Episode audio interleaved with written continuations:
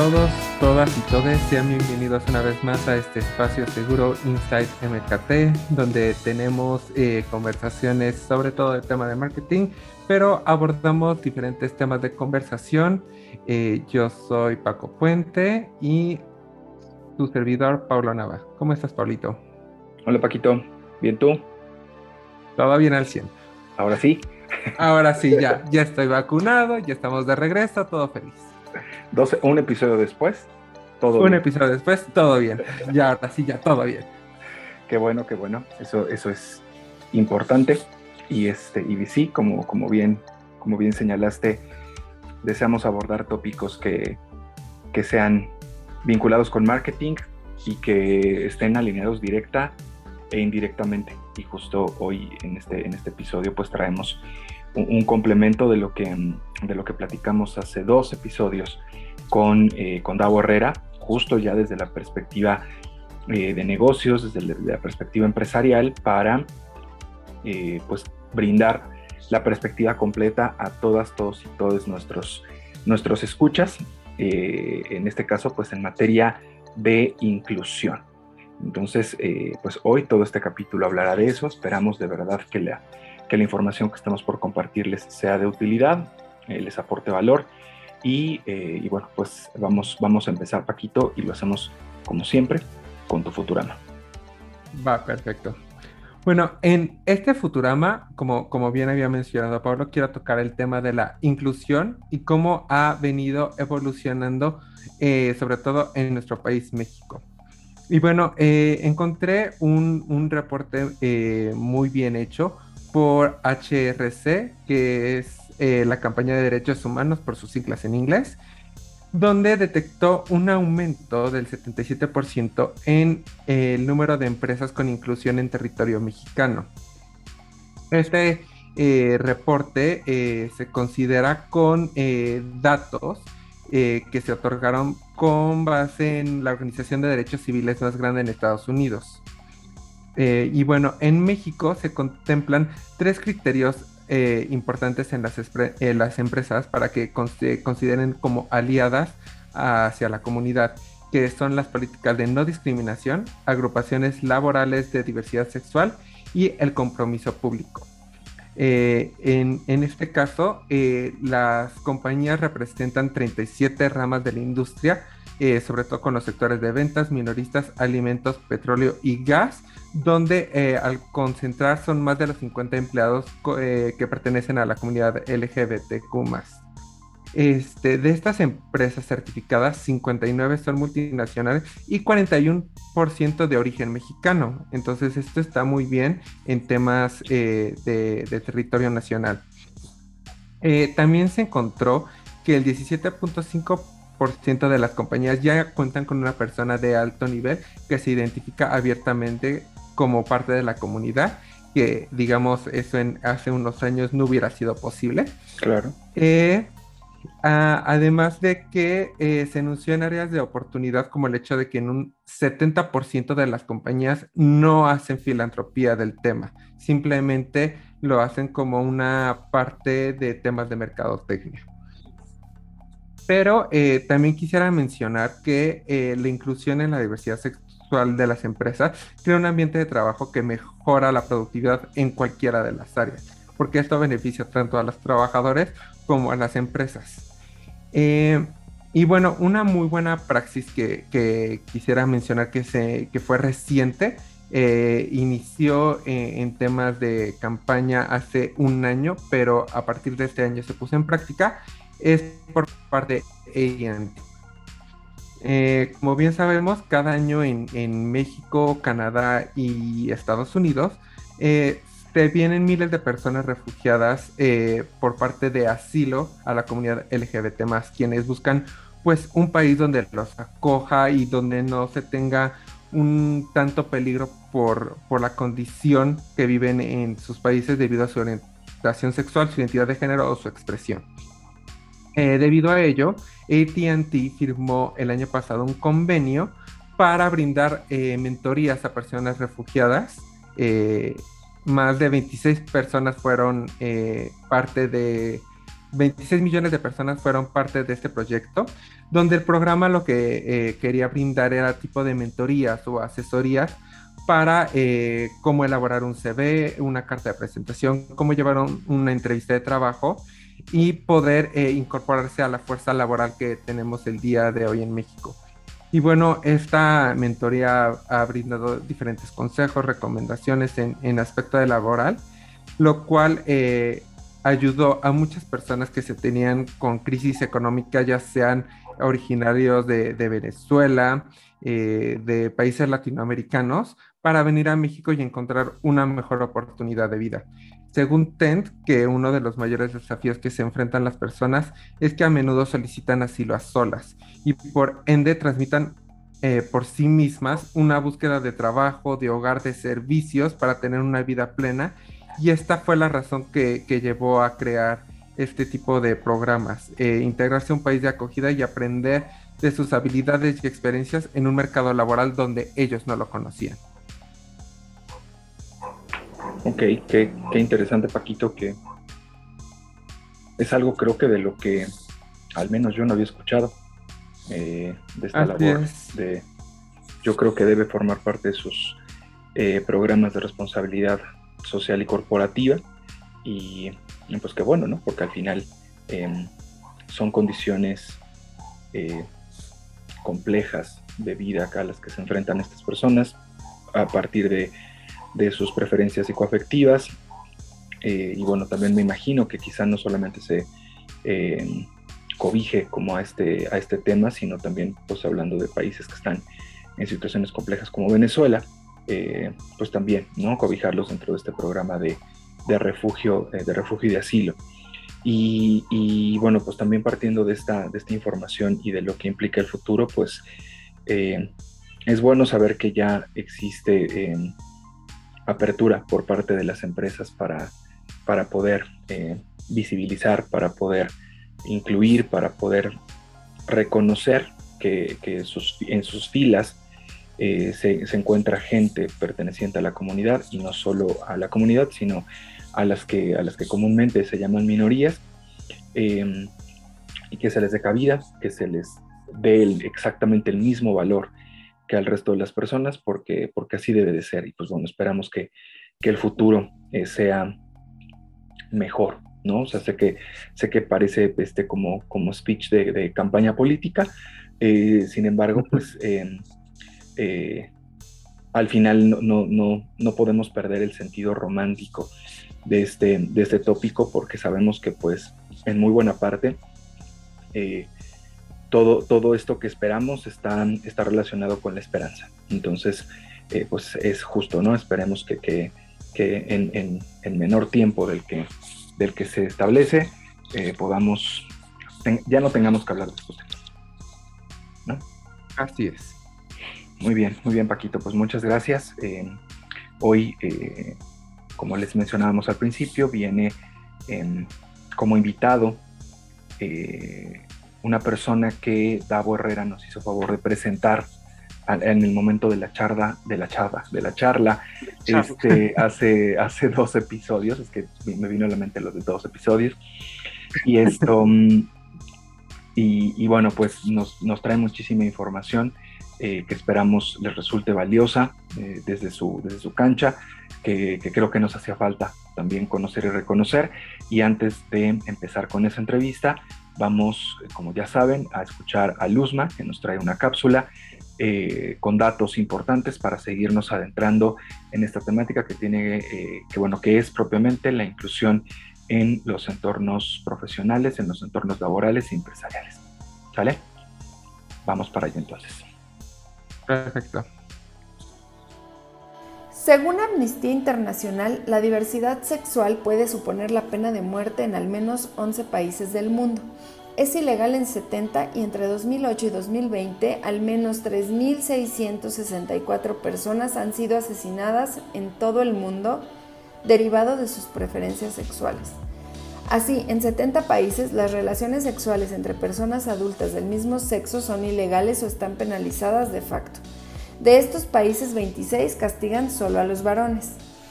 Mauritania, Sudán, Somalia, Nigeria, Arabia Saudita, Afganistán, Brunei, Qatar, Emiratos Árabes Unidos, Irán, Pakistán y Yemen castigan con pena de muerte a las personas adultas del mismo sexo que mantienen relaciones sexuales consensuales. 26 países más tienen penas que van desde los 10 años de cárcel a la cadena perpetua. 31 países los castigan con hasta 8 años de cárcel. En muchos otros países, en donde la diversidad sexual no está penada legalmente, la comunidad sufre de forma diaria discriminación, torturas para obtener confesiones de desviación, violaciones para curarlos e incluso crímenes por odio.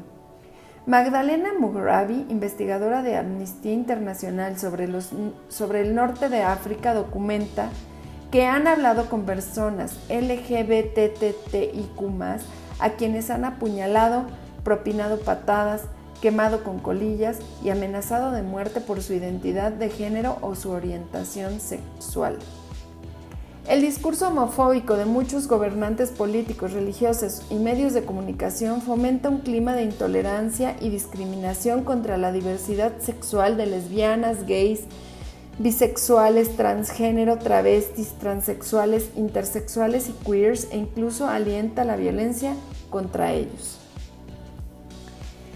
como por ejemplo el presidente de Zimbabue, Robert Mugabe, quien llegó a decir públicamente que los homosexuales son peores que cerdos y perros, o como algunos políticos de Letonia, Lituania, Bulgaria o Polonia que se opusieron a la celebración de actos de apoyo a la igualdad del colectivo LGBTTIQ. Así, se le niega a esta comunidad las condiciones de igualdad de sus derechos a la vida, a la libertad y a la integridad física, se les despoja de los derechos fundamentales como las libertades de asociación y de expresión, e incluso se les recortan sus derechos a la vida privada, al trabajo, a la educación y a la atención médica en muchos casos. En América, Brasil sigue siendo el país más mortífero del mundo para las personas con diferentes preferencias psicoafectivas. En países como Argentina, Bahamas, El Salvador, Haití, Honduras, Jamaica, República Dominicana o Venezuela, se mantienen niveles niveles elevados de crímenes de odio, apología del odio y discriminación, así como asesinatos y persecución contra activistas LGBTTIQ. Es así que el sexo y la raza, la identidad de género y la orientación sexual están ligadas a aspectos fundamentales de la identidad humana y afectan al núcleo del derecho a la integridad física y mental de las personas vulnerando sus derechos más básicos. Y bueno, como les comentamos hace, hace unos eh, minutos en el inicio del episodio, hoy extendemos la conversación respecto al planteamiento que, que Davo Herrera nos acercaba en el episodio, eh, en uno de los episodios especiales de Pride que tuvimos en el mes de junio, donde nos presentaba el trabajo que Adil y que eh, su cabeza llevaban a cabo en materia de diversidad e inclusión. Hoy tenemos el gusto de que, eh, de que su titular, Francisco Robledo, nos acompañe para poder extender esta información, para poder acercarla a todas, todos y todos ustedes eh, con la intención de poder ser coherentes, ser constantes y ser congruentes con la labor de comunicación interna y externa que podamos hacer desde la mano del marketing y también siendo coherentes, con, constantes y congruentes con eh, la labor de diversidad e inclusión. Eh, voy a presentarles a nuestro invitado, Francisco Robledo, licenciado en informática por la UNAM, es emprendedor y activista educativo en temas LGBT, con más de 20 años de experiencia profesional. Trabajó en, en empresas como 3M México y Telefónica Movistar. Proporciona servicios de información y gestoría para facilitar el matrimonio de parejas gays y lesbianas en México desde el 2011.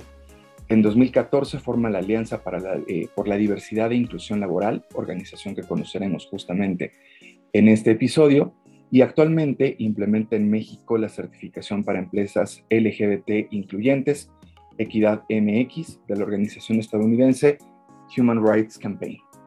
Bienvenido, Francisco, bienvenido, Paco, a este, eh, a este espacio. Hola Pablo, pues qué gusto estar aquí en tu espacio, muchas gracias por la invitación. Eh, y, sí, de, diversidad sexual y de género en el ambiente laboral hay mucho que hablar. eh, y muchas empresas justo empiezan a verlo desde el marketing, un asunto de venta, pero bueno, como ya platicaremos ahorita, creo que hay que hacer desde primero la venta interna, la comunicación interna, luego la comunicación externa, luego saber cómo vendernos con la fuerza laboral y después con nuestros, con nuestro círculo, las empresas que forman nuestro círculo de valor. Entonces sí, pues encantado de, echar esta, esta, buena platicada con ustedes. Muchísimas gracias. Eh, eh, como parte de esta contextualización, como, como les decía a nuestros escuchas, este acercamiento viene de una plática que tuvimos hace un mes con, con Davo Herrera, em, justo a partir de, esta, de esta dinámica que bien señalas, que, que, las empresas suelen empezar por la parte de marketing, suelen empezar a, a, tener este acercamiento y a reconocer, digamos, eh, públicamente el vínculo que tienen con estas audiencias a partir de ejercicios comerciales.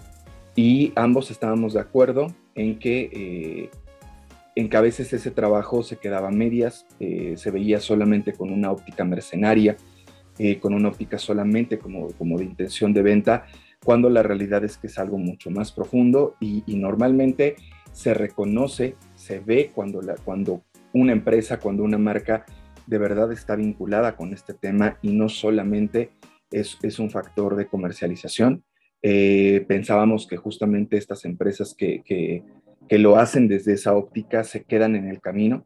Sí, seguramente obtendrán eh, ganancias inmediatas, que es lo que ellas y ellos están buscando. Eh, sin embargo, pues del otro lado, desde el lado de las audiencias, también se evidencia esta, esta, esta óptica y, normalmente pues la audiencia, el target, el, consumidor, el cliente suele retirarse, suele alejarse de estas empresas, de estas marcas, que solamente lo ven como un objetivo comercial. Entonces, eh, la educación, pues creo que es factor clave para ir quitando estas, estas prácticas que se hacen desde el desconocimiento quizá o desde, desde también desde una óptica mercenaria para, eh, pues para hacerlo de verdad de una forma honesta y, considero también de, de, la mano de lo que comentó Davo en su momento que el trabajo que haces en Adil justamente eh, ayuda ayuda para ello. Y, si me lo permites, pues quisiera empezar eh, preguntándote para darlo a conocer a nuestros escuchas, ¿qué es Adil? Bueno, eh, ya, ya estaba ya anotando tres respuestas de todos los de la reflexión inicial que hiciste, ahorita nos vamos sobre eso. Eh, Adil es un despacho que somos hoy día tres cabezas, tres socios y, y, nueve personas este, que conforman el equipo de especialistas. Eh, que ofrecemos eh, acompañamiento estratégico y planeación a empresas eh, que existimos desde, estamos trabajando desde, desde, el 2014. Ya son siete años. Em, ¿Por qué. Quiero contarte muchas cosas. ¿Por qué un despacho de diversidad e inclusión laboral y, en, y en especializado en temas de diversidad sexual y de género? Porque al menos hace siete años no se hablaba del tema no eh, estaban, había eh, espacios consultivos, eh, empresas consultoras que están ofreciendo estrategias alrededor de temas de personas con discapacidad y género, que son las dos más tradicionales, y en, México aún no se hablaba de diversidad sexual y de género al, nivel estratégico y, menos consultivo. Em, empezamos a, nos conformamos, tuvimos esta idea de empezar a ofrecer servicios, pero como la gente no sabía que los necesitaba, pues entonces empezamos a desarrollar algunos, algunos eh, contenidos y algunos espacios de reflexión, de networking, para que las empresas empezaran a, a compartir la situación de donde partían, nosotros con un instrumento, una encuesta de homofobia laboral, conociendo los planes en ese momento del gobierno de la Ciudad de México de, definirse, de declararse como eh, LGBT amigable, diferentes factores que pusimos a la mesa dijimos, bueno, es un buen tiempo, aquí esto suena aquí una oportunidad, y fue que me decidí a lanzarlo con un grupo de especialistas. Este grupo ha, ha, evolucionado en el tiempo, diferentes caras han estado por acá, y pues justo avanzan como conforme con los tiempos, ¿no? No solamente desde comunicación y mercadotecnia, como se ve en un principio, sino ahora también eh, verlo siempre la diversidad sexual y de género como un, ente interseccional. Porque nuestra orientación sexual, identidad de género, expresión de género, pues es una de muchas características que nos componen como personas. Pero también se trastoca desde el género, desde el clasismo y la racialización desde sí nuestras capacidades o discapacidades como personas eh, que, podemos, eh, que, con las que contamos todos los días, eh, y también desde la perspectiva de salud, salud y sexualidad. Entonces, estos son los grandes temas que ofrecemos hoy también desde el punto de vista de capacitación, ya que las empresas, muchas todavía no están invirtiendo desde el punto de vista de la estrategia, por su tamaño, por la economía de, de cada empresa por el headcount, que a lo mejor no es tan grande. Entonces no tienen áreas de diversidad e inclusión y esta función se la dejan, se la relegan. ya podemos hablar de esto en un ratito, a, un champion, una persona generalista, eh, a, alguien de mercadotecnia, a alguien de comunicación. Y entonces eh, se resuelven los temas de, estrategia a través un poco del cambio del paradigma educativo. Entonces, eh, que las personas, usualmente en México, no recibimos información de, diversidad sexual y sexualidad en nuestra vida, eh, en nuestra formación de adolescentes o en nuestra formación primaria, secundaria, preparatoria, básica. O sea, no hay información formal homogénea en todo el país que sí hable del respeto a la diversidad y la no discriminación. Entonces, bueno, pues descubrimos eh, todo el potencial de, desarrollar un, gran catálogo de contenidos que está eh, cambiando y avanzando todos los días, mejorándose, nutriéndose, para ofrecer justo pues lo que hemos aprendido a las personas que formamos parte de ADIL, eh, desde nuestra experiencia, desde nuestra vivencia de ser personas discriminadas, señaladas por ser diferentes, entonces, ¿cómo, cómo lo traducimos al lenguaje de negocios? Y eso ha hecho que ahora ADIL también ofrezca un, y es más conocido ahora resulta, por nuestra oferta educativa eh, de contenidos, que lo que hemos hecho, que también es, pues estos, hemos hecho durante varios años eventos de networking de la mano de COPRED, el Consejo para Prevenir y Eliminar la Discriminación de la Ciudad de México, foros de buenas prácticas eh, para visibilizar el tema de inclusión laboral LGBT. Hemos hecho diferentes encuestas de, clima eh, social sobre la homofobia y el trabajo. Hemos tenido también, eh, pues ya desde hace tres años, el proyecto editorial de visibilidad ejecutiva de 41, 41 más 1 ejecutivos fuera del closet con expansión. representamos en México la certificación mejores lugares para trabajar LGBT. Entonces, en fin, eh, estoy muy contento de los logros, de, poner el tema en la mesa, de que se abre la conversación y además de eso, además nosotros ofrecer servicios, porque finalmente somos empresa y pues cobramos por nuestros contenidos y nuestras intervenciones. Pero sin poner el tema en la mesa, seguimos sin avanzar. Y como no hay, ya me estoy respondiendo muy largo, ¿eh? Pablo, tú interrúmpeme, pero no, no, no, este, como hay muchas muchas carencias todavía en la parte del análisis social eh, y estadístico de lo LGBT en nuestro país, pues tenemos que tener también un poco de las dos funciones. Eh, poner el tema en la mesa, visibilizar los problemas, entender qué es lo que, es lo que se requiere hoy en, en, el país, en el ambiente laboral, y entonces desde la, desde la parte estratégica ofrecer alguna suerte de soluciones. Entonces, em, tenemos esta hay, hay personas que creen que somos una ONG, que somos una organización de la sociedad civil, por lo que hacemos de manera pública, pero no lo, no lo somos. Lo, este, eso lo hacemos como una forma de, de, retribuir y de avanzar en las conversaciones en, en el tema en, en, México. Sí, y, ahorita, ahorita escuchándote hablar, eh, pensé en, en, una analogía del trabajo que se hace en materia de terapia psicológica, ¿no? Que, que primero tienes que hacer consciente el problema o lo que te está deteniendo o esa piedra en el zapato, como lo queramos ver, para después trabajar en él. Creo, que, creo que esta labor eh, pública que, hace que la gente de pronto piense que eres una ONG, este, de, mm, informar, de compartir, de generar conciencia, em, pues eh, creo que debe ser también lo primero, ¿no? Justo para que se vayan rompiendo esas barreras eh, mentales, se vayan generando esta conciencia para que de ahí venga el, interés, el deseo y también, porque al final, como bien dijiste, eh, pues son, son empresas, somos empresas, somos negocios, se requiere de presupuesto para, para poder llevar a cabo esta, esta labor. Entonces, eh, en la conciencia, sin, sin, duda alguna, creo que es eh, un, un, elemento importante de la ecuación para que se desencadene todo lo demás y, de ahí, venga este trabajo y también entiendo el por qué dices que, que, eh, todavía es un proceso lento, ¿no? Que, no vamos tan rápido como, como quisiéramos, porque, pues bueno, también agregamos, como bien dijiste, otros, otros factores adicionales, ¿no?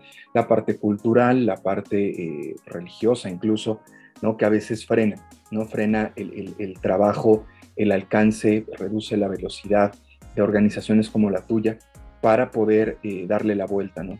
Como, como, y digo, también es importante reconocer que, que las cosas, aún cuando es lento, no son iguales a como eran hace 10 o 15 años, afortunadamente.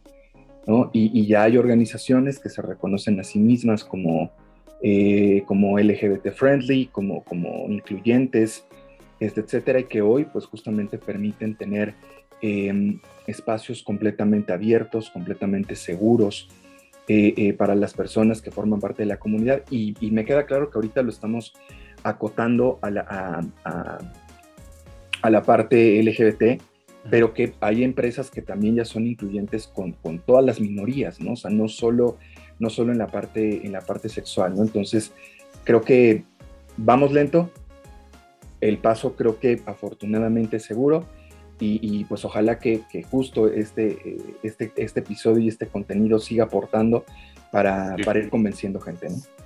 El, la visibilidad de los, de los derechos humanos aplicados en el lenguaje de negocios no tiene mucho tiempo. O sea, no son más de 30 años que empezaron los temas de género, de personas con discapacidad, y en el tema LGBT tiene apenas 11 años. En 2010, cuando, eh, al menos de, bueno, de visibilidad y un cambio eh, radical, el año que se aprobó el matrimonio igualitario, bueno, un año antes fue el 2009, 2010 eh, que se realizaron los primeros matrimonios, entonces las empresas empezaron a enfrentar ahora sí de frente al tema de las prestaciones.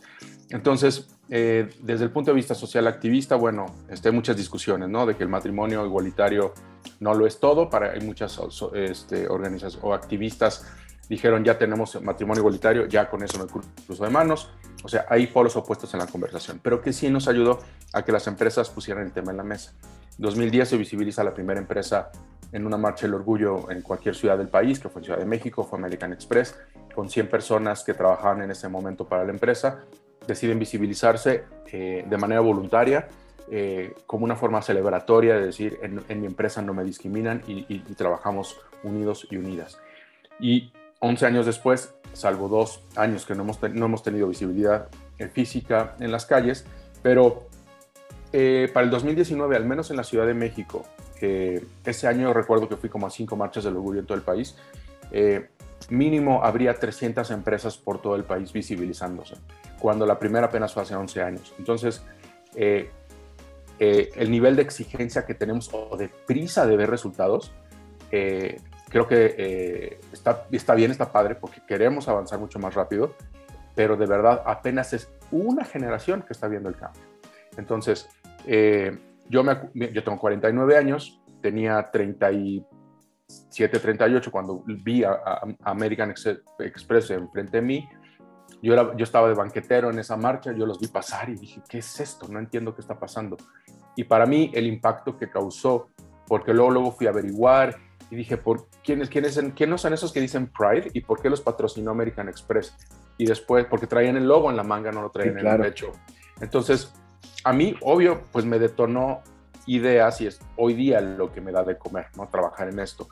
Eh, pero cada año que, que, las empresas de alguna manera temporal, mercadológica, por vender, por comunicar, por whatever, están impactando en la conversación en una persona, en una cabecita a la vez. Entonces, es, es independientemente de que creamos que lo están haciendo bien o mal, están cambiando las conversaciones alrededor de, todo mundo. Entonces, eh, este año digital, todavía el 2021, para nosotros en Adil fue una explosión, un crecimiento exponencial de lo que habíamos sembrado los últimos años en conversaciones con las empresas. Y ya no solo para DIL, sino también ya pues hay eh, consultar, este, personas, consultores, consultoras, que también digamos que son mi competencia, pero bueno, tampoco entre los poquitos que somos no alcanzamos a cubrir todavía las necesidades de todas las empresas de todo el país.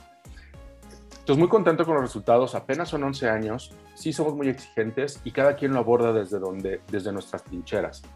¿Por qué ha sido tan importante el tema de hablarlo de mercadotecnia? Porque caemos desafortunadamente en el estereotipo que las áreas de recursos humanos, comunicación, mercadotecnia, eh, en la generalidad son las más incluyentes de una empresa y por ende más susceptibles a que tengamos personas LGBT, no, perdón, hombres gays trabajando en estas áreas.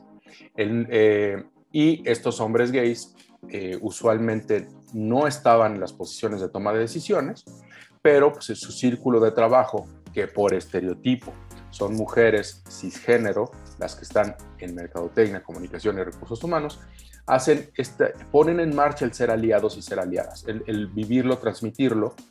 Y es entonces que yo te puedo decir que de, nuestra base de datos de Adil, eh, en las el, el que será más o menos el 75% de nuestros contactos son mujeres heterosexuales cisgénero, las que nos abren la puerta.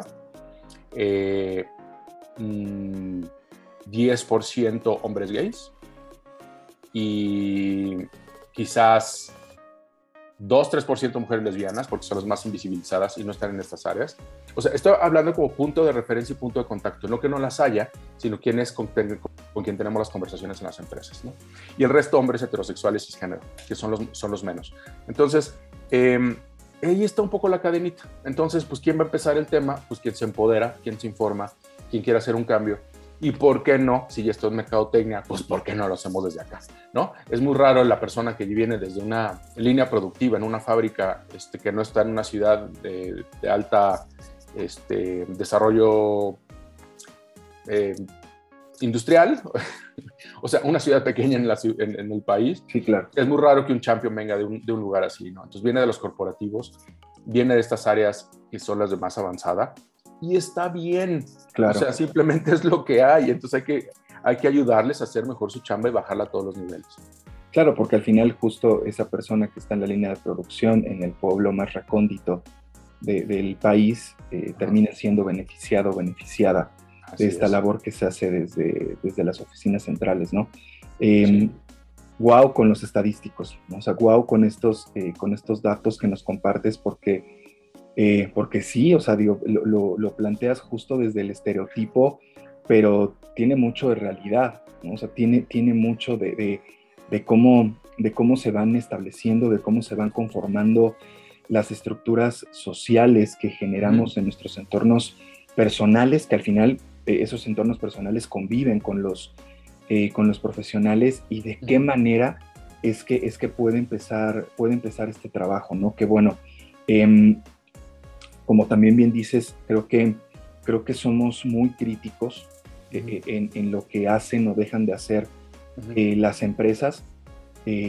justo también con Davo platicábamos en, su, episodio que, que desde nuestra perspectiva, em, todos estamos aprendiendo. Algunos más despacio que otros, ¿no? Pero todos estamos aprendiendo, todos estamos reconociendo. Si bien pueden haber libros, si bien pueden haber fuentes de información primaria a las que puedes recurrir para, para ir conociendo, eh, pues sin duda lo que es más experiencial, eh, lo que se puede vivir, lo que se puede sentir, genera más impacto que, que un solo libro o que, o que un, eh, una publicación en, en, redes sociales o lo que digo, no, no, lo, no lo minimizo, sea que aporta, pero por ejemplo, un curso, por ejemplo, el, observar, ¿no? Esto que planteabas de hace unos años que viste, cómo, cómo American Express eh, eh, decidió sumarse a la conversación y no tomando el protagonismo, además, eh, pues creo que ahí justo, ¿no? Es, es el, ejemplo de, de, cómo ir aprendiendo y de cómo ser honesto y, y desde esa honestidad sumarse, ¿no? A, a, las, a las conversaciones. Eh, cuando me bueno, tengo, tenemos algún acercamiento con alguna empresa, eh, a ver, advertencia, yo no estudié para esto, lo he aprendido en el camino. Claro. Todo lo que yo les estoy compartiendo son, eh, es, una sistematización del, del, mismo aprendizaje que yo he tenido y de mis observaciones, experiencia y, de, y obvio, y del grupo, del grupo consultivo que estamos en ADIL. Entonces, cuando nos acercamos con una empresa, eh, pues el primer detonador es, es entender su reason why, ¿por qué lo quieres hacer? Y las, hemos, las he eh, resumido eh, en estas. Uno, eh, porque eres una persona LGBT más o eres eh, y, y, eres champion del tema, o sea, te estás empoderando del tema y quieres que se haga. Eh, y este champion puede ser porque lo hacen en el corporativo, yo lo quiero hacer, porque yo sé que está pasando esto en la ciudad, o sea, se empodera y busca el cambio. Dos, pues una persona, una, eh, una persona que le toca el tema porque se lo impusieron eh, por una política interna o externa, pero es una persona impuesta y no tiene ni idea por dónde empezar. Pero también es porque se lo fuerza el corporativo, porque lo queremos hacer por una temporalidad mercadológica, porque mis, eh, mis, mis empresas, otras empresas de mi industria, mi competencia ya lo esté haciendo. Eh, los primeros casos se daban porque ya tenía un caso, teníamos casos reportados de discriminación porque habíamos tenido un tema de violencia con, eh, con consumidores o consumidoras de nuestros productos y servicios. Eh, luego vino la capa de las, personas, las empresas que lo quieren hacer por un tema legal, con la, con la, con la llegada de la NMX, de la, la NMX, perdón, de la NMX 35, de la NOM 25 antes. Eh, lo tiene que ser por un tema legal. Eh, esforzarles, porque la gente, las empresas todavía no se ven no se sienten afectadas por la Constitución, eh, la Ley Federal del Trabajo o la Ley Federal de No Discriminación. O sea, creen que no les compete, o sea, enterarse cuáles son los principios de no discriminación del país.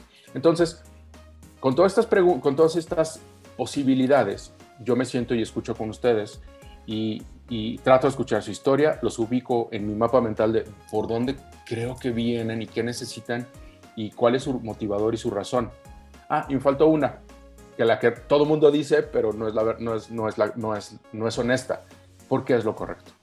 ¿no? O sea, por un tema de derechos humanos, de que porque es lo correcto. Porque todos y todos somos iguales y porque no debe haber discriminación y por eso lo estoy haciendo. Pero no sé por dónde empezar, pero tengo dudas de las leyes. Ah, ok, a ver, entonces no es lo correcto. Es el punto, ¿no? Entonces sí, hacemos un, un, un, trabajo de cocheo para entender un poco a las personas. Eh, también las personas LGBT más que están Cualquiera. No nacimos con un manual bajo el brazo y no tenemos un botón para bajar un PDF que, me diga qué tengo que hacer. Entender biodiversidad sexual, porque yo sea parte de esta, eh, no me obliga a tener la información eh, y me responsabiliza si es que soy visible y ando diciendo cosas, pero bueno, no me obliga a tenerlo, eh, conocer la información al dedillo. Entonces, prácticamente el prácticamente cualquier empresa nueva, empezamos con sensibilizaciones. Empezamos por darles información, darles terminología, para que se pongan de acuerdo en qué quieren, cómo quieren avanzar. Este, quieren construir una estrategia, pero todavía no, no, no, este, no se ponen de acuerdo en qué significa el respeto para ti, para mí, qué significa la inclusión para ti, cómo, qué es la diversidad para la empresa. Así, así las personas que nos escuchan, que son, eh, que están de cabezas de una pequeña empresa, no importa el tamaño que sea, pero tú piensa para ti qué es diversidad y cómo se va reflejada desde lo que piensas a lo que pronuncias y después eventualmente tu fuerza laboral. Entonces, es, el detonador, es tener información, es investigar, o sea, tiene, hay mucho que hacer, mucha tarea que realizar eh, para involucrarte en el tema. Eh, se agradece el que muchas personas tengan la decisión de hacerlo eh, versus el otro, la otra mitad que lo hace por obligación, porque me toca y porque en recursos humanos nadie más lo iba a hacer, entonces me tocó.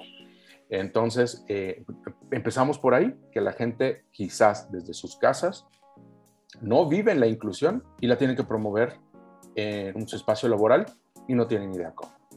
Eh, sí queremos correr, pero bueno, es un cambio que va a ser muy paulatino. Este, yo digo que nos vamos a tardar al menos 30 años para que podamos decir, ya, no tenemos que estar hablando de esto.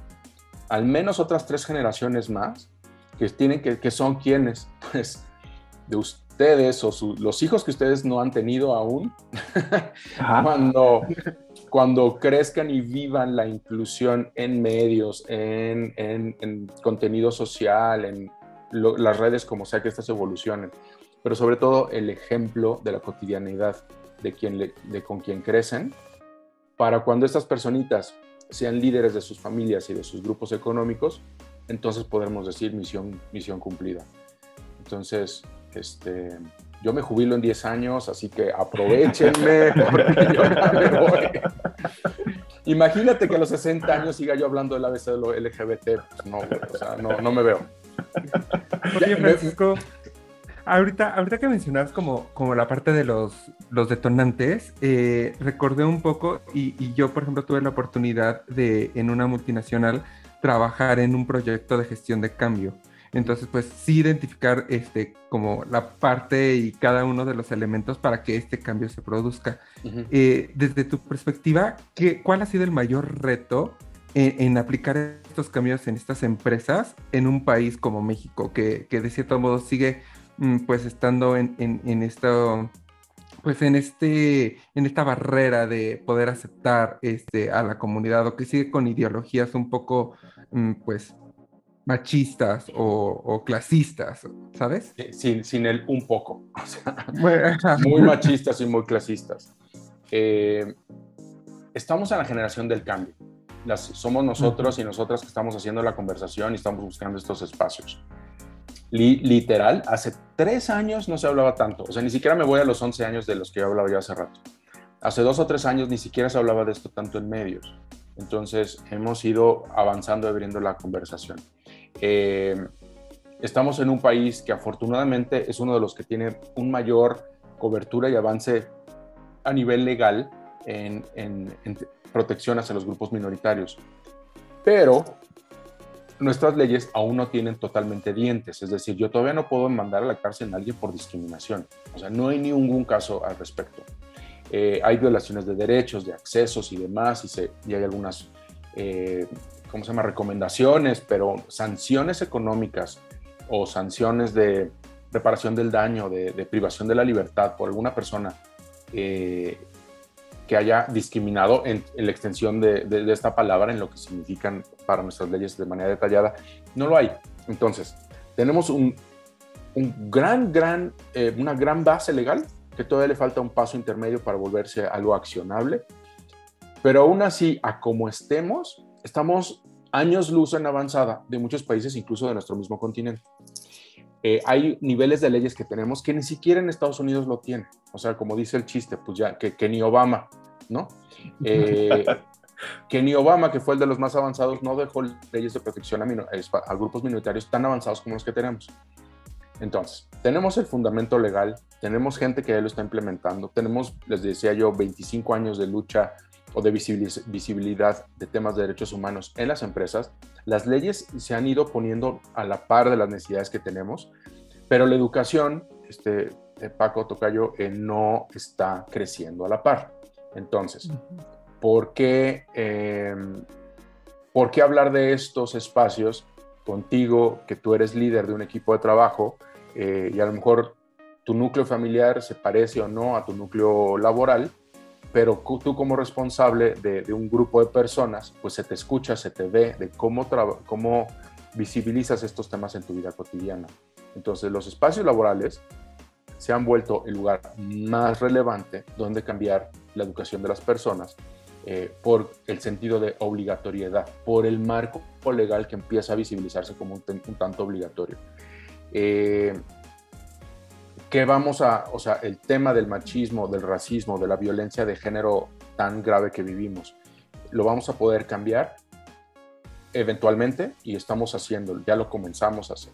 Eh, no es un, nadie es incluyente por decreto. Ah, porque yo escuché este podcast, ya soy súper incluyente. Yeah, no, güey. Obvio no. Este, ni porque haya, una, eh, haya entrado una plática, ni porque sea parte de un grupo de, de LGBT y aliados en una empresa. No. O sea, te declara como un mínimo de gente que tiene un interés en hacer un cambio, ¿no? Al menos abrirte la conversación. Entonces, eh, sabiendo que nos vamos a encontrar usualmente personas que tienen sus paradigmas educativos, sexuales, religiosos súper eh, conservadores y ante, nunca, nunca antes este, reflexionados o eh, demuestran mucha, eh, que se sienten muy agredidos cuando venimos hablamos de estos temas con las empresas, con las empresas hay quien, quien, quien demuestra a través del silencio o de preguntas incómodas o gente muy vocal, ¿no? Que dice, oye, pero esto, y, eh, la moral y la familia, la tradición, y, o sea, hay gente que, que aún, que también se pone como a luchar, como si fuéramos lucha de dragones, ¿no? Uh -huh. Como que, o lo tuyo o lo mío, como que este mundo tuviera que ser binario hasta en esas decisiones. Uh -huh. Y pues mucha negociación y mucha conversación y mucho también que la gente que usualmente no tiene una opinión al respecto visible, son las primeras oportunidades que puede decir yo tomo partido. Es decir, habemos las personas súper ultra visibles en estos temas, hoy día hablando temas de, inclusión eh, de personas LGBT más, y hay personas ultra conservadoras. ¿Me vas a cambiar a mí? No, yo ya estoy muy bien, muy bien puesto de este lado, y las, y las personas conservadoras es muy difícil que salgan de ahí, pero ¿dónde hay más personas? En medio. Entonces, ¿qué es lo que eh, buscamos hacer? Es darles información para que si van a opinar y tienen que tomar una decisión, lo hagan al menos sabiendo que hay otras opciones y que hay eh, información disponible para que investiguen y que se escuchen un poco antes de hablar o de emitir un juicio. Es, es un trabajo, es un músculo que se eh, ejercita, no es algo de, de la noche a la mañana. Entonces, el cambio de paradigma por racismo, clasismo, eh, edadismo, eh, ¿cuál me faltó? Este, y heterosexismo, pues justo también, estas violencias de, de, los, de los, pilares de diversidad e inclusión, pues eh, hay que como, este, pues, estar encontrando las mejores estrategias todos los días.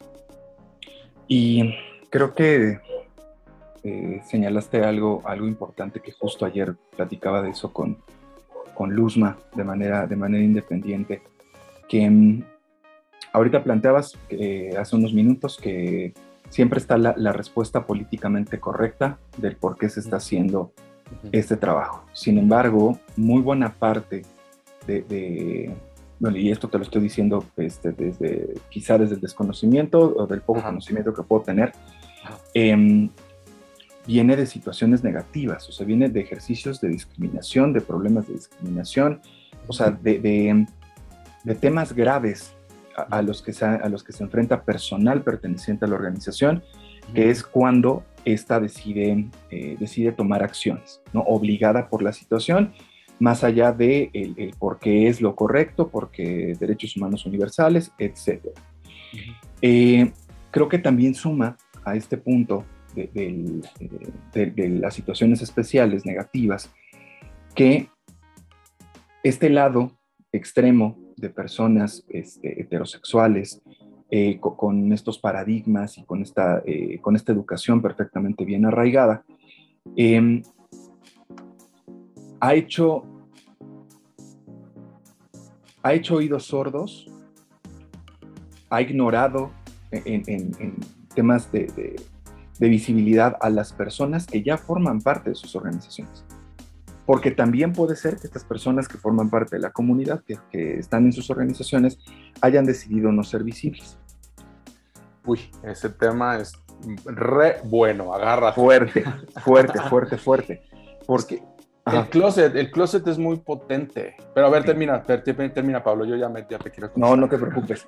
Este, em, va de la mano con, con lo que te decía hace ratito de que las empresas no son lo que eran hace 10 o 15 años, donde tú al ingresar como parte de la comunidad, eh, incluso a veces de todavía dentro del closet, decías, yo no voy a decir, ¿no? o sea, yo lo mantengo, yo, yo llevo otra identidad, yo llevo otro, otro speech, ¿no? Por eh, miedo a, algún acto de discriminación, por miedo a que me despidan, este, por ¿sabes? O sea, por, por, todo lo que, por todo lo que ocurría, porque al final no eran, no eran falsas ideas que, que, uno se hacía en el, momento, en el momento en el que te desarrollabas profesionalmente en esos momentos, sino porque veías, porque conocías, porque sabías de historias este, terroríficas, ¿no? E, e, en ese sentido. Eh, personas que hoy son tomadores de decisión, que son heterosexuales, que vivieron justo esa época también, pues por eso igual sienten que no es tan necesario, que, eh, que no es eh, un tópico que sea relevante y que incluso también creo que favorece este escenario legal que planteas, que hacen falta dientes. Porque justo estos tomadores de decisión, también en la parte jurídica, vivieron ese lapso de tiempo donde la comunidad se, eh, estaba como, como acotada. ¿No? O sea, e, en, la parte profesional. Y que hoy, que ya, es, que ya la comunidad se empodera, que elementos de la comunidad deciden hacerse visibles, pues se enfrentan a esto y ya se suman las barreras que, que han ido creciendo con el paso del tiempo de manera voluntaria y de manera involuntaria. Y que al final creo yo que, que, mm, que aún siendo muy grandes, muy altas, muy este, con piedras, con lodo, con cemento, se pueden romper. y, y, que la educación, pues sin duda es la manera. Sí. Eh, se me antojaba contestarte un, un, un, rollo grande sobre el closet y la, la, la, el respeto al closet de las otras personas, pero me iré más hacia el, eh, eh, o sea, una persona que esté iniciando un negocio. O sea, yo también, o sea, ya soy emprendedor, este, somos un grupo de 12 perso 11 personas que trabajan, que colaboramos juntos, junto conmigo. Entonces, ya empiezo a ser una suerte de pyme también, ¿no? Entonces, sí, claro. eh, dentro de mi propia diversidad, eh, pues siempre ha, ha, sido el tema de, eh, de los privilegios, ¿no? O sea, yo como hombre cisgénero, blanco, moreno claro, este, pero homosexual, ¿no?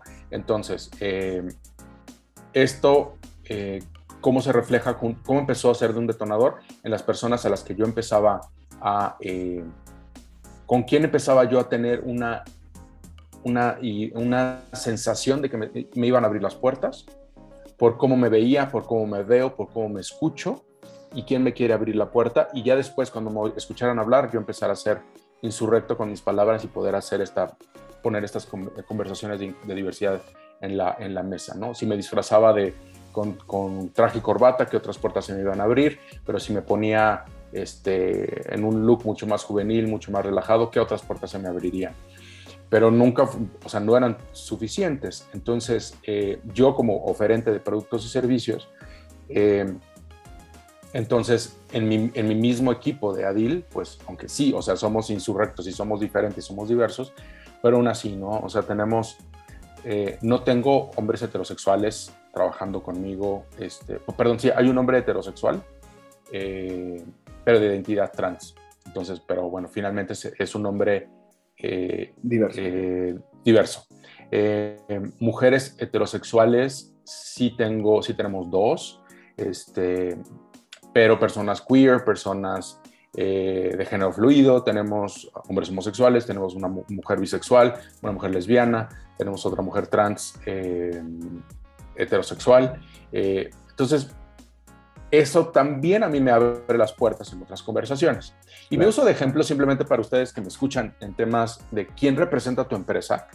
O sea, romper el paradigma de, ah, no, es que eh, si, eres, si eres vendedor, si tienes que tener la cara al público, tiene que ser una mujer y tiene que tener buena presentación y de cierta edad, por los estereotipos machistas eh, de cualquier ciudad de este país que siguen existiendo en su mayoría. Claro. Eh, y, si es un, y si es para llevarme las finanzas, no, pues tiene que ser un, un, un hombre, un contador o un administrador, porque son los que tienen más experiencia, son, o sea, sí son de fiar que les, que les, les deje mi dinero.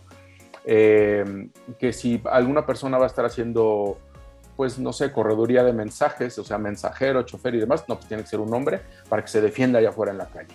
Entonces, cosas tan tarugas como las que estoy diciendo, eh, justo eh, a veces no nos permiten ver más allá del estereotipo que yo tengo en la mente, porque es lo que aprendí en la escuela de negocios, con la escuela de la vida de los negocios y este, con la gente con la que yo compito. Pero ¿no te has puesto a pensar que la diversidad está buscando eh, alguien que se vea como yo para que yo pueda elegir entre las 25 mil opciones que seguramente hay de lo que tú me quieres vender? Uh -huh. Las personas pueden ser la diferencia. Entonces, casual, o sea, si a ti, o sea, si dices, ay no, yo, to, todo el mundo tenemos un amigo gay, ¿no? Y todo el mundo conocemos una chava trans porque me corta el cabello para bien o para mal, el concepto que tengas, ¿no? Los estereotipos. Pero qué tal que esas personas trabajaran para ti, qué público atraerían. Entonces, eh, aún así sean los, servicios comerciales, industriales más machistas, misóginos, de materia prima o las cosas más de comunicación eh, y más transformacionales, eh, pues piensa en la diversidad, porque la diversidad también te va a traer las conversaciones personales. Entonces, eh, te contesto de esta manera, Pablo, porque una persona eh, misógina, homófoba, este, binarista, pues eso es lo que va a traer. Y es con las personas que va a buscar hacer negocio. Cada vez van a ser menos. Punto. ¿Por qué? Porque hemos visibilizado tanto el tema. Para empezar, del género. O sea, ya una mujer es muy difícil que, que se quede callada quizás no hacia quien le ejerce la violencia, pero no se va a quedar callada con su grupo social cercano. Luzma me dice que sí. Este, y eh, e igual las personas de diversidad sexual. Empezamos a identificar a nuestros aliados y nuestras aliadas y sabemos que, porque tenemos información, sabemos de los avances de las leyes, sabemos que nos podemos unir y alzar la voz. Y con eso somos mucho más fuertes que tus creencias y tus violencias que no han sido cuestionadas y si las pones en marcha en tu negocio, pues entonces pues estarás destinado a hablarle a una población muy pequeñita. A menos que seas el más barato y el de mejor calidad y que digas chin ni modo, aunque me traten de la fregada y sean este, súper misóginos y súper machistas en esa empresa, pues ahí les compro. Pero quizás no, ¿no? O sea, yo voy veo, veo cómo, cómo tratan a la gente. Bueno, yo Francisco, obvio, porque soy un exagerado, ¿no? Soy un piqui, soy súper piquis. Veo cómo tratan a su personal y yo decido no regresar, aunque sea el más barato y el que esté más cerca de mi casa. Entonces, eh, el tema del closet siempre va a ser muy importante, el que las personas crean que no éramos, éramos muy poquitos, en el que pues yo no conocía a nadie más, pero yo sí en, conferencias preguntaba al principio, alcen la mano, cuando eran presenciales, alcen la mano todas las personas que conozcan, a, un familiar en primer grado, no segundo ni tercero, o que haya sido de ustedes, que después puedan decir que fue un buen o buena amiga en una etapa de la escuela, eh, lesbianas o gays, ni siquiera hablábamos de personas bis o trans, alcen la mano. O sea, se alzaba, no sé, el 10, 15, 20% de las manos. Todavía en 2019 o principios de 2020, las últimas eh, en vivo, 95% alzaban las manos. Uno, porque quizás aquella persona ya era más visible, o dos, porque yo ya no tenía el miedo de decir, sí conozco a una persona lesbiana y no se me contagió, ¿no? No me contagié de nada. Entonces, es, es una evolución. Entonces, Pablo, sí estamos enfrentándonos a que la gente cree que no somos un, eh, un grupo poblacional importante. Y lo que yo digo en mis conferencias es sí, el menos la mitad de las personas jamás estarán fuera del closet en, este, todos los espacios, pero necesitamos de gente como tú, aliado y aliada, que se informe, que sea consciente, que, que, se dé cuenta que hay, una población que en las diversidades esto es de lo más invisible, sobre todo la orientación sexual, una identidad de género no, no, no manifiesta. Entonces, hay personas que necesitan de ti, que tú alces la voz y yo poco a poco, cuando me sienta en confianza y vea que tenga suficientes aliados y aliadas, saldré del closet. Exacto, sí, porque al final, eh, en eso coincido contigo, es una, es una decisión personal eh, que está influida por muchísimos factores, pero sin duda justo el encontrar un espacio donde, donde puedas sentirte eh, cómoda, cómodo, va a favorecer. No sé, yo tampoco, no necesariamente lo acelera, pero sí, sí te brinda como este espacio seguro donde, donde si decides hacerlo, vas, a, vas, a estar, vas a estar bien. Sí. Eh, ¿Qué buscamos con estas políticas de inclusión en una empresa, del tamaño que ésta sea? Es que eh, estés consciente que la diversidad está allá afuera, te guste o no. La diversidad existe. Y adentro. Existe adentro, afuera, exacto. La inclusión es una decisión diaria. Tú decides eh, qué tan incluyente puedes considerarte una persona inclusiva, pero las acciones que haces son las incluyentes. ¿Cuántas acciones incluyentes vas a hacer todos los días? Desde lenguaje, desde toma de decisiones, desde pensar en las herramientas que requiere tu equipo de trabajo, eh, para llegar eventualmente a, demostrar tu liderazgo cuando lo haces de manera constante y nata y natural y no se note que estás forzándote. Ay, pues mira, vengo a pegar un póster porque Día de la Mujer, ¿no? Y ya, se nota que lo hacen a fuerza, ¿no? Entonces, bueno, empieza, empieza a notarse de manera cotidiana. Entonces, em, ¿para qué la diversidad? Cuando yo vea que el lugar donde trabajo, las personas con las que trabajo están informadas, eh, se redujo la violencia y... Eh, y ya no, ya no corro peligro ya, o sea, ya es una, se convierte en una zona segura. Eh, yo no me pongo en riesgo al decir, eh, oigan, pues les quiero compartir algo que, pues, soy una persona este, lesbiana, soy una persona gay, eh, o soy una persona sexual, o soy bisexual, este, o pues yo lo llevo al tema del género. ¿Cuántas a las, a las compañeras mujeres que han tenido, han pasado por la fase de, estar embarazadas, cuánto tiempo se tardaron en decir eh, la gente con la que trabajan que están embarazadas? ¿Tres, cinco, seis meses? ¿Lo trataron de ocultar? Así se siente estar en el closet todos los días. ¿Por qué? Porque si lo revelo, no sé qué vaya a pasar en consecuencia con mi trabajo, con mi percepción en el equipo, cómo me van a tratar diferente. ¿no? Es un proceso este, complicado el closet. Entonces, eh, nunca saques, el, el, tema general es, uno sale del closet donde quiere, cuando quiere, cuando puede, cuando se siente seguro. Entonces, eso de decir, ah, ya dime, ya que ya saca del closet fulanito, yo no sé qué hace, qué pasa, que... Pero no lo va a hacer justo por ese tipo de comentarios que estás Exactamente. Paco, y por ejemplo, siguiendo en este tenor, pues la educación, lo hemos visto y lo estamos viendo que pues es el mejor aliado, obviamente, para ayudarnos a salir adelante de estos problemas, ¿no? De todos estos problemas organizacionales, la educación a las personas y que estemos todo el mundo con este, tratando de cambiar este paradigma, ¿no? Entonces, ¿cómo puede apoyar a DIL en este sentido a las organizaciones? Pues... Eh me encanta que empezar a ser referente en el tema, gracias, lo tomo con mucha humildad, eh, porque pues lo que hemos hecho es sistematizar la información que hemos visto que le ha funcionado a otras empresas.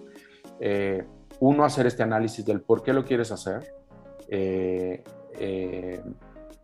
tener información correcta, o sea, tener las bases de información del, literal del ABC del género, del racismo, de, de diversidad sexual y de personas con discapacidad, te cambia las conversaciones, la perspectiva porque usualmente no, como no sabemos cómo se llaman las cosas, las invisibilizamos o no las podemos ver porque no las podemos nombrar. Entonces ya empezar a tener información básica, ya con eso podemos saber qué está pasando a mi alrededor ya puedo ver y llamar las cosas y a las personas y a las situaciones por su nombre. Eh, en, estas, en estas conversaciones de darnos cuenta qué es discriminación, eh, qué es inclusión, cuáles son las características de las personas, Luzma, o sea, lo podemos hacer constantemente. Eh, el poder aterrizar con las empresas eh, un código de ética tan sencillo como decir, a ver, vamos a poner por escrito las reglas de relacionamiento entre las personas en este espacio laboral, sean cinco, sean cinco mil. también el que haya eh, una conciencia sobre, en la toma de decisiones cotidianas, con pensamiento de diversidad. O sea, sobre todo hoy día que seguimos en estos trabajos eh, donde tenemos que, mezclar el trabajo remoto con el presencial, pero, pero cada familia es diferente y cada persona se tiene que y se puede cuidar de manera diferente. Que, todas esas decisiones es un momento interesantísimo para poner en marcha tus herramientas de inclusión, para ver cuando tomas una decisión, eh, cómo la tomas basado en las situaciones personales de cada persona. Eh, y a partir de ahí, pues empieza, empieza a ser más grande eh, pues desarrollo de manuales, procedimientos, o sea, la parte, no, hablamos de siempre tenerlo por escrito, capacitar a las personas que son las responsables de poner esto en marcha y después entonces, eh, bueno, pasar por, la, buscar un, eh, encontrar los espacios de sensibilización a los grupos de liderazgo, porque sin ellos, sin ellos y ellos no podría avanzar esto después en, en congruencia con la empresa. Y ya después campañas de comunicación interna, campañas de sensibilización general, de diferentes materiales y demás. Entonces, cada empresa es un universo, no hay una sola receta que, que funcione para todos y para todas, eh, eh, pero sí hay unos pasos básicos. Ponlo por escrito, que haya dos o tres personas que tengan un total entendimiento de qué es esto que tienes por escrito y que se encarguen de volverlo una realidad a través de programas, proyectos, capacitaciones, comunicaciones. Entonces, con eso, pues es con el tamaño de la empresa que sea, así pueden empezar. Y Paco, de acuerdo, de acuerdo con tu experiencia, coincido contigo primero que, que nadie sabía hacerlo, ¿no? Eh, en que, en que el, lo que hoy tienes, lo que hoy puedes ofrecer, es el resultado del trabajo de estos 11 años y, y, de, y de ir adecuando y tratando de sistematizar procesos, ¿no? Y qué bueno, qué bueno que decidiste hacerlo. eh, qué bueno que, decidiste tomar la batuta en ese sentido. Eh, me queda claro que también la, diversidad de los escenarios mismos a los, que, a los que tú te enfrentas cuando las empresas se acercan contigo a, pedirte asesoría es eh, amplísima, partiendo de que los paradigmas van, van a ser la primera barrera, ¿no? Y que pueden ser tan grandes o tan pequeños como, como el propio tamaño de la, de la organización. Si hubiera que, calcular un tiempo promedio que invierten las empresas contigo una vez que deciden salir del closet, eh, ¿cuánto, es, ese lapso de tiempo que están contigo, llamémosle de principio a fin, para poder eh, adoptar, reconocer y ser, y ser visibles en, materia de inclusión? No tengo una respuesta cerrada porque em, no he tenido la fortuna de tener un proyecto de cero a que nos digan misión cumplida. O aún fuerte. no. O sea, que, sí, igual están en proceso, ¿no? Quizá. O sea, así, como me lo, así como me lo planteas, de cuánto tiempo hemos, o sea, de, a ver, tú déjame a tu a, ver, no, deja tu bebé, ¿no? Un animal, a tu, a, tu ah, perro y, lo mandas a, la educación canina y en cuánto tiempo me lo gradúas, ¿no? Me mandas una bestia y ya te lo entrego bien dócil. O sea, no. Eh, es un trabajo cotidiano porque es una, es una evolución del compromiso institucional. Porque pudo llegar por alguien como ustedes a decir, oye, esto está fuertísimo allá afuera, este, oye, comadre de recursos humanos, este, vamos a poner, vamos a ver qué hacemos al respecto. Y de esa primera idea que dos una, una persona se lo comparte a otra, de eso hay muchísimas historias. De que esto empezó porque en una empresa tal, se lo dijo a tal, le invitaron a alguien más a un café y dijeron vamos a cambiar esto y, hay grandes avances en las empresas. Pero llegará un momento en el que digas, le damos la, graduamos a las personas de una empresa, pues no, simplemente por la rotación. O sea, mm, en, o sea en la capacitación se tiene que ser constante desde el onboarding. Cada vez que hay una, hay que estar teniendo actualizaciones y hay que tener información. O sea, ese es el ideal. Información en el onboarding, cada vez que tú este, le des, le cante las reglas del juego a cualquier persona que empiece a trabajar contigo, que haya actualización de conocimientos eh, forzosa todos los años. Y, y, además que si la persona puede elegir la capacitación a la que quiere acceder eh, durante el año que haya información disponible siempre constante de temas de diversidad sexual y de género. Eh, la educación es el cambio de todo. Entonces, no hemos graduado a ninguna empresa, hemos hecho proyectos finitos, eh, donde sí es, a ver, establezcamos estas bases. un proyecto muy interesante de hace varios años, casi como seis años, y fue este, ayudar en la creación de ya había dos personas responsables de temas de, de, diversidad e inclusión pero sí fue de ayúdenos a abrir todo el capítulo LGBT y empezar a hacer mesas de trabajo y este, escuchar a la gente, entender su problemática, detectar aliados, ponerlo por escrito, eh, ponerle nombre al grupo, este, escribir sus manuales de afiliación, sus manuales de operación y verles que tuvieran sus primeros eh, eventos públicos. Un proceso de cerca de, de 10, 11 meses. Mm. Pero son proyectos estructuralmente específicos. Mm, no, no, no tengo una respuesta y creo que nadie la tuviera. sí, no. no, no, no. O sea, creo que justo con, con el planteamiento que, que, señalas de la propia rotación de personal, eh, nunca, o sea, lo correcto sería justo que nunca sacar. ¿No? O sea, que sea un pilar de trabajo eh, del compromiso institucional que aquí se velará siempre por eh, estar actualizadas eh, y, actual, y trabajando juntos en temas de inclusión. Y esto puede ser hoy día eh, el tema que nos compete, pero pues en cinco años va a ser otro y en diez otro, ¿no? Entonces, conforme avancen las generaciones, o sea, hoy día un problema son las generaciones. ¿Cómo traducir el paradigma de educativo y operacional de baby boomers con generación Z? Eh, cuando los millennials son los que tienen la mayor eh, headcount, pero las decisiones caen en los baby boomers todavía. Entonces, estamos esperando que se jubile toda esa generación para poder un verdadero cambio y que entonces hablar de generaciones ya no sea un tema. Por favor y gracias. Entonces, seguramente en unos 10 años el pilar generacional yo creo que va a evolucionar a otra cosa. Porque más, o sea, justo es la gente que vivió literal televisión en blanco y negro y sin internet, gente que nació este, ya con un este, dispositivo inteligente en la mano. Entonces, ese es el cambio más rudo que yo creo que vamos a, eh, estamos viviendo, porque el no querer soltar de este grupo gente adulta, muy adulta.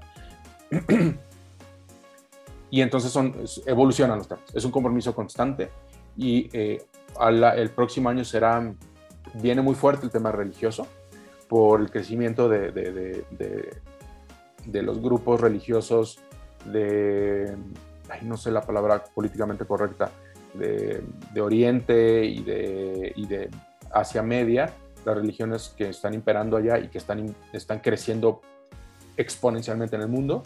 Entonces, eventualmente, hoy sí nos vivimos como un país eh, decimos que somos laico, pero todo lo pensamos en, el entorno católico. Claro. Eh, pero eventualmente en menos de 15 años vamos a estar en menos del 50% del catolicismo en México. Entonces, la diversidad religiosa viene muy fuerte.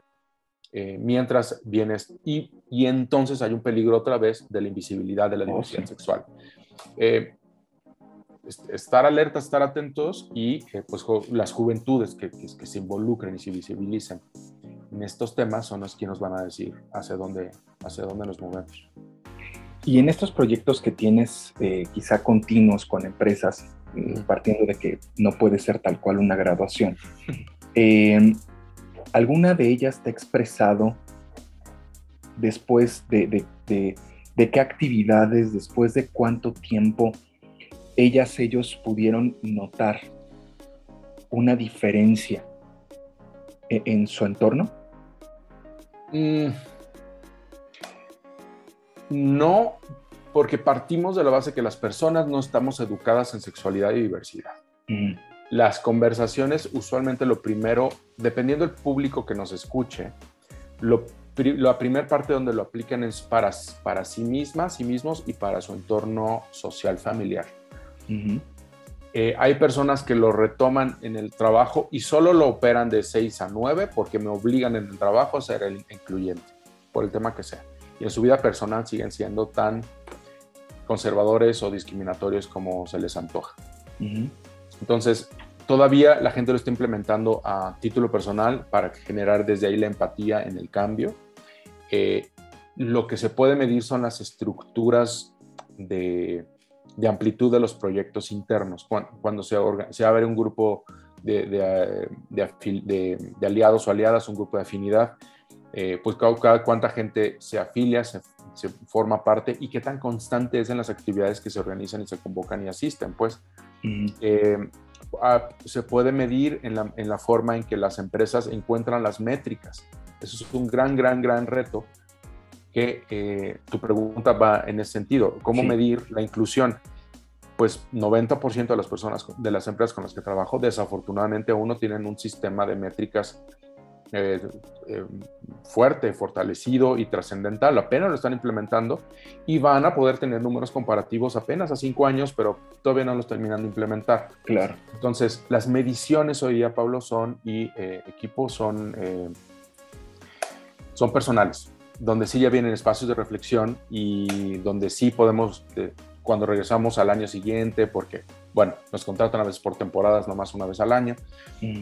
al, año dos o al año tres, y alguien regrese y dice, oye, pues, este, bueno, a mí, Paco, o alguien del, equipo, eh, tomé con ustedes una conversación hace tanto tiempo y hoy día aprendí esto, hoy ya pasó esto en mi vida y ya lo puedo poner en marcha y me sirvió para esto. Entonces, es súper lindo escuchar historias personales de descubrimiento, de, que dices, bueno, esto, con esto valió la pena la inversión de la empresa. Pero falta eh, la métrica y la sistematización interna de los resultados a nivel interno. Y que, y bueno, creo que es, es, parte de este mismo proceso de aprendizaje, ¿no? Que ahorita justo el, el valor radique en este tipo de, de evaluaciones cualitativas, o sea, de, este acercamiento personal que cada individuo tiene con, con tu equipo, contigo, para expresar lo bien que les hizo ¿no? el, trabajo de, educación.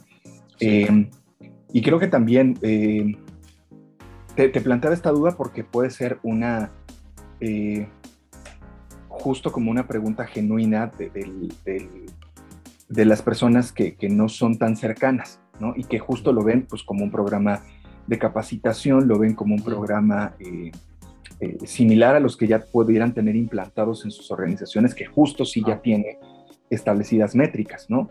Pero del lado quali creo que, creo que lo importante en este momento es que den el paso ¿no? a la visibilidad, que, que den, eh, que, inviertan tiempo, esfuerzo y dinero en, en, capacitarse, autocapacitarse primero y luego capacitar al resto, al resto de sus equipos de trabajo.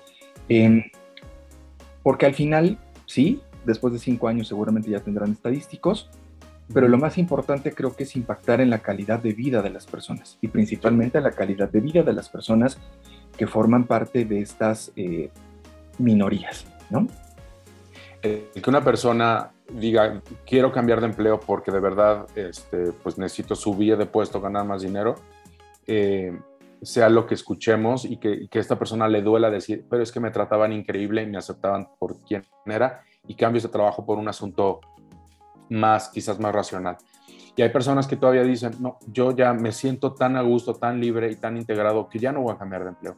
Pero bueno, justo en el tema de las generaciones, eh, pues hay que estar listos y listas para que tenga una rotación importante, pero que estas personas sean productivas y plenas desde el principio. Si nos van a dar dos años de, su, de su, vida en mi empresa, el tamaño que sea, que desde el principio sepan que pueden ser absolutamente quienes son y no estar esperando que hay en un año que me agarre confianza, va a ser mejor su chamba.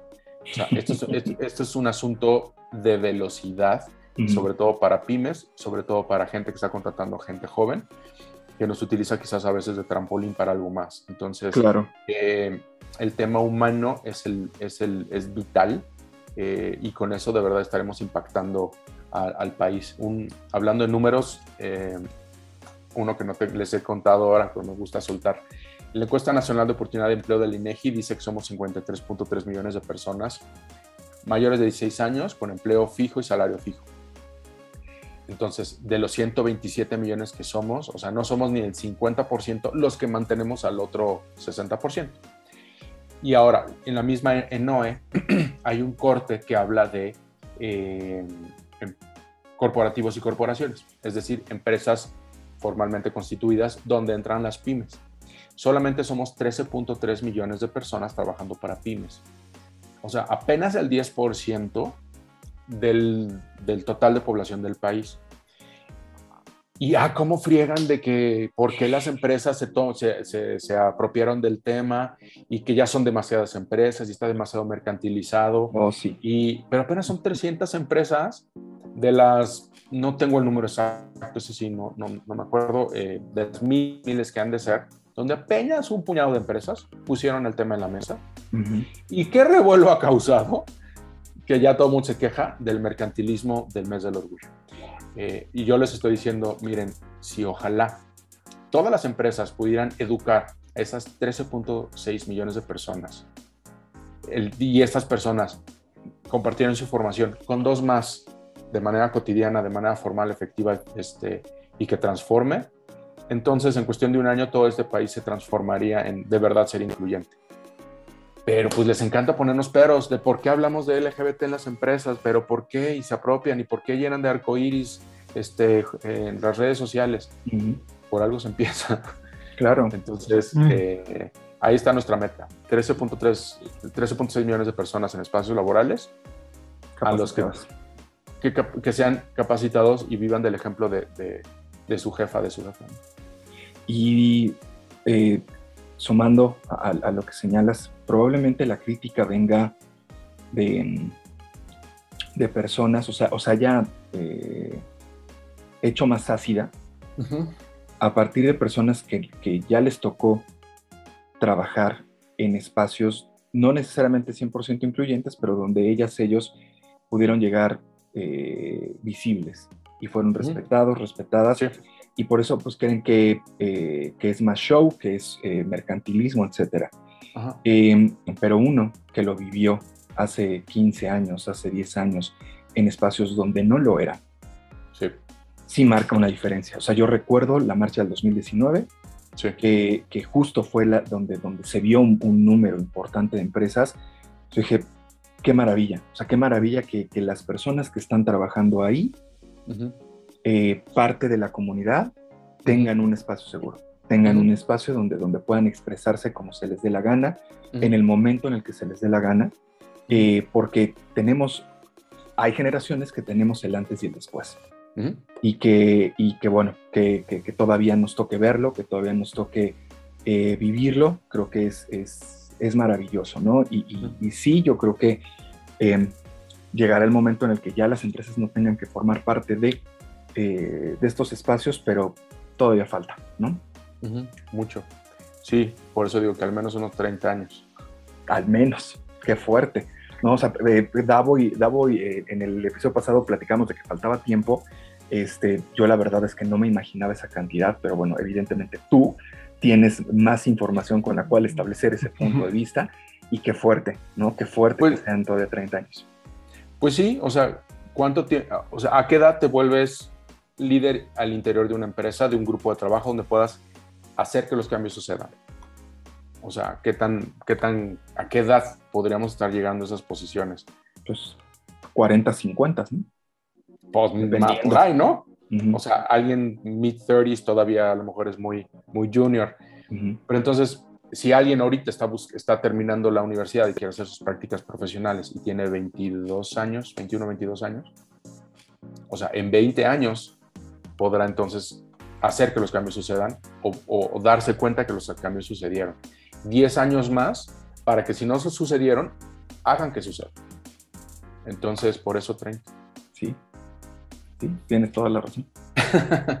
Es, mi, es, es, mi teoría, obvio, esa es mi teoría. no, pero pues suena perfecto. Sí, claro, ojalá, pero, lógico. pero sí, como dice Paquito, suena perfectamente lógico. Oye, Francisco, y por ejemplo, muchos de, nuestros escuchas, este, bueno, eh, trabajan en un área de marketing o desean interesarse en marketing, eh, tienen negocios o, trabajan en pymes, ya desarrollaron su, empresa y está bien establecida. Y entonces ya estamos, eh, digamos, quizá algunos están ya con una base de, apoyo y, de, y de aliados a la comunidad. Pero ¿de qué va o, cómo puede ellos como pymes obtener una, una certificación de, equidad o para que, digamos, se tenga una validez que diga, ok, sí, sí, yo, yo tengo un apoyo, yo soy un aliado, pero además aquí, aquí lo demuestro y hemos trabajado y hemos hecho esto, o sea, como poderlo de cierta manera un poco tangible o, demostrarlo. Eh, pues ahí me estás dando pie a hacer un mi comercial, ¿verdad? La certificación de mejores lugares para trabajar LGBT. Por favor y gracias que, gracias, que, representamos en México de Human Rights Campaign, que es la organización de, más grande de Estados Unidos y posiblemente del mundo en temas de, educación e inclusión de los derechos civiles de las personas LGBT. Y de ahí se desprende la fundación, de donde, la fundación Human Rights Campaign, de donde están todos los programas educativos y transformacionales. Y el programa más exitoso justo es el de, el de espacios laborales, empresas que cubren mínimos indispensables para considerarse LGBT incluyentes. Eh, que esa es una de las muchas perspectivas del trabajo. O sea, tú puedes, si, si quien nos escucha es, eh, eh, estás interesada en temas de comunicación y mercadotecnia, entonces está bien empezar por ahí. O sea, estudia el lenguaje incluyente, entiende qué, qué pasa con nuestras leyes, cómo están avanzando los temas sociales y que esto se viva, se, se, se comunique también desde las situaciones que tú plantees de estrategia para tus productos y servicios. Si tú como tomador de decisiones quieres involucrarte en que tu empresa sea reconocida o tenga, bueno, de entrada, tengo una metodología y ojalá también pueda ser reconocida como LGBT incluyente, pues opciones hay pocas y la que les ofrecemos eh, a veces no es tan, eh, o sea, está enfocada a empresas de trabajo mucho más grandes que pymes, pero sí hay algunas pymes implementando. Es un, es un cuestionario donde les ponemos los requisitos y habla de esto, de primero ponerlo por escrito, lo que ya les decía, ¿no? Un código de ética, un documento de que ponga, que establezca el relacionamiento entre las personas, donde hables de que la empresa se compromete a no discriminar por orientación sexual, identidad de género, expresión de género. Ponlo por escrito, atrévete, porque entonces puedes empezarlo a comunicar de manera correcta. De ahí un grupo de personas que, eh, que, se, que se comprometan a volver esto una realidad. Eh, cuando es una empresa mediana grande, pues se hacen comités, se hacen grupos de representación de eh, colaboradoras y colaboradores de toda la empresa y hay alguien de RH sentados junto con ellas para escuchar los temas que se viven dentro de la empresa. Cuando es una pyme, pues al menos que este mismo comité pues sean todas las personas y que cuando tengan alguna reunión completa de todo el grupo, pues hablen desde la perspectiva de género, de discapacidades, de diversidad, para ver cómo podríamos ser, eh, cómo yo podría ser más productiva y productivo si la empresa considerara eh, este tema de, mi persona. Entonces, ¿qué necesito para ser más productivo desde la diversidad? Eh, y eventualmente construir en esta, en esta visibilidad interna, capacitación, sensibilización encontrarle un sentido de negocio, eso es importante, y después atreverte a ser visible hacia afuera, en tus redes sociales, en los eventos que participas, cómo convocas a tus proveedores y pones reglas de relacionamiento para tus proveedores con tu empresa, eh, y, de ahí tan grande como pues, sea tu empresa, de, a buscar coberturas en medios, etcétera, donde tú te manifiestes como una empresa LGBT incluyente, aunque sea a través de las vacantes que publicas. O sea, pero ponlo por escrito y demuéstralo. Y no todo es en junio y no todo es colgar un arco iris. No, hay mucho trabajo estratégico que hacer y eso lo vas a descubrir cuando te este, pues, investigues más. Y, hay tanta información allá afuera, hay que saberla adecuar a tu tipo de negocio. Entonces, este, toca yo pues eso, o sea, este, eh, está en mejores lugares para trabajar LGBT Equidad MX, que soy el que represento, y eh, pero puede ser que no, no te quede demasiado grande. Pero bueno, te puedo compartir si me contactan, este, pues por aquí ahorita les dejamos mis, datos para que me contacten. les puedo compartir el cuestionario y utilícenlo como una guía. Tengan o no la certificación, véanlo como un motor. No es la certificación, porque la certificación es una celebración de lo, de lo que estás haciendo bien búscanos cuando de verdad lo estés haciendo bien y que la gente diga, no, pues sí, la neta es que sí es un buen, mejor lugar para trabajar LGBT y no lo declares tú sin, sin demostrarlo. Perfecto, perfecto, sí, sí, sí, porque sí, justo vamos, este, vamos a cerrar pidiéndote tus, tus datos de contacto justo para, para compartirlo con, eh, con la gente que nos escucha, eh, esa, esa, oferta que haces de, de poder acercar el cuestionario creo que es, es un, un excelente primer paso para aquellas que por tamaño, que por presupuesto incluso este, eh, pueda complicárseles, pensarlo a, un plazo inmediato, pero que justo vayan empezando a construir este trabajo contigo este, eh, de manera independiente, tomarlo eh, siempre como, como esta referencia para, para eventualmente poder considerar ser sujetos de esta, de esta certificación y que eh, pues creo que lo, más importante no es eh, decir que somos, sino que somos, ¿no? Al final sí es la celebración, sí es el, el, tener, como dice Paquito, este, aval tangible, este, este eh, indicador perfectamente claro para que eso también ayude a filtrar talento, al mejor talento, incluyente parte de eh, que, sea aliado, aliada, etcétera, y, que, y que con eso em, la gente eh, llegue en automático, ¿no? Y, que, que, justo pueda, eh, no validar, pueda vivir la experiencia de, esta empresa que, pueda ser totalmente incluyente con o sin la, o sin la certificación, ¿no? La inclusión es un valor que se practica todos los días y ser una empresa aliada eh, a través de las personas que la conforman es una cuestión también de todos los días y que tú eh, no te anuncies. O sea, puedes marcar, tener tus referentes visuales para decir, sí, esta es una empresa segura, más no yo te invitaría a no pensar en presumir, ah, sí, yo soy súper sí. este, incluyente y seguramente algo vas a hacer mal y entonces te va a ir de la fregada. Entonces mejor demuéstralo, que la gente que trabaja para ti lo viva y cuando es como esa, a ver, hago un cierre muy romántico, como aquella vez donde esa persona con la que conviviste mucho volteó y te dijo por primera vez, oye amiga, oye amigo, y dices, ah chinga, ¿en qué momento empezamos a ser amigos? Y lo, y lo aceptas y lo valoras. Entonces, así es la inclusión, así es ser una empresa, una persona aliada. Cuando de repente dices, sí, es mi aliada y me entiende y trabaja y sabe qué hacer con personas como yo trabajando con ella. Entonces, es un algo que de repente te va a llegar. Entonces, por eso es una celebración de lo bien que, bien que hagas, un emblema como el de mejores lugares para trabajar LGBT. Es gratuito, entonces, si tú quieres aplicar por este, pues aplica. Pero entonces justo eso, chambéale para que sea algo congruente y no nada más una declaración por, por declarar algo. Vacía. Así es.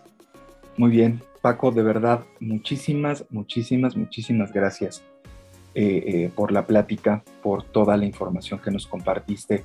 Em, voy a hablar por los tres, creo que nos abriste los ojos todavía más de lo que hemos venido eh, trabajando cada uno de manera personal en estos temas y, esperamos que también a la gente que está terminando de escuchar este episodio le hayas dejado la, misma cosquilla que nos dejas a nosotros para poder eh, seguir haciendo la diferencia, para poder eh, seguir sumando, para poder seguir trayendo estos temas em, eh, a la conversación porque es, es importante. ha estado siempre, eso, de eso todos, todos, todas y todos quienes estamos aquí estamos conscientes de ello, que esto ha estado siempre, no es algo nuevo y, que, y que hay que aprovechar la coyuntura que ya existe en este, en este tópico para, para seguir marcando la diferencia, justo para que lleguen las generaciones donde no tengan que, enfrentarse a absolutamente nada de lo que nos hemos eh, enfrentado todas y todos nosotros de manera histórica. Eh, sí, es un tema que es un pase de estafeta. La gente que nos escucha, muchas gracias por su, por su compañía. Eh, cualquier persona de verdad que se quiera sumar al tema, necesitamos mucho de ustedes. no importa el tipo de empresa, no importa este, la ciudad, el estado desde donde estén, incluso el país. Entonces, necesitamos más aliados, más aliadas. Entonces, encuéntrenos eh, en Adil justo como colegas que les podemos acompañar en los procesos. Eh, la página es adilmexico.com. Eh, a mí me pueden escribir a, a francisco.adilmexico.com y en redes sociales, LinkedIn, Twitter, Instagram como Paco Robledo. Ahí me encuentran y pues la verdad es que qué interesante escucharles a ustedes, yo aprendo también de sus reflexiones y esta es una conversación constante, o sea, no es, no es nada más un monólogo porque la inclusión justo se construye entre todos y todas. Así que muchas gracias por el espacio. Gracias a ti, Paco. Paquito, ¿a ti dónde te encuentran en tus redes? A mí en LinkedIn me pueden encontrar como Francisco Javier Puente y en eh, Instagram, Twitter, Facebook, todo lo demás como Paco Bridge. Ok. Eh, Luzma, ¿a ti dónde te encuentran? Pues yo estoy como Luz María Álvarez Corona en LinkedIn y como Luzma-Álvarez C en Instagram. Gracias, Luzma. A mí me encuentran en redes como arroba Paulo Nava C, en LinkedIn como Paulo Cristian Nava Contreras y recuerden eh, escuchar eh, todos nuestros episodios, así como seguir nuestra cuenta en Instagram, arroba p.insightmkt, repito, arroba p.insightmkt. Gracias por escucharnos, gracias eh, por sumarse a la conversación. Recuerden que tenemos eh, la opción de recibir sus audios a través de Anchor si desean alguna, eh, expresar algún comentario, expresar alguna duda, algo inherente a este y todos los demás tópicos que hemos tratado. gracias a todos y nos escuchamos en el siguiente episodio. Hasta entonces.